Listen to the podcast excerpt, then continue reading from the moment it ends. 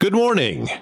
Was it not so long ago that body positivity was like a thing? Never mind that while we were all busy accepting the flab, Gen Z, and let's not kid ourselves, many others outside of the Zs, were busy changing body parts and gender identities. I know, I'm sounding a bit old, but so be it. There is plenty of incongruency in our modern AI internet world.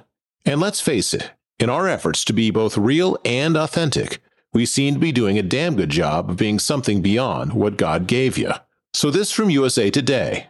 See the link below. Eye color can now be changed. I guess this should not be a surprise.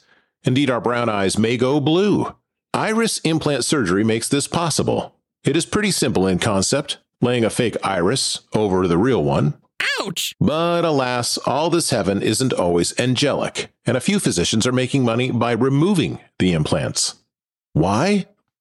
Well, partial blindness. Ouch! More than a few have needed a cornea transplant after changing those colors of the optic rainbow. Not really that positive. Never mind the post euphoria depression and mental health crisis that happens when a procedure yields blinding effects. A safer method, keratopigmentation. Think dye for the eye.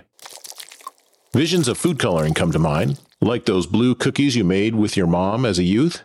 I guess this is what AI will give us rapid fire medical advancements that will allow for creating our own alterations and mutations. But without sounding so ancient, the vast majority of us are better off focusing on our inner vessels, foresight being what it is, and likely should be.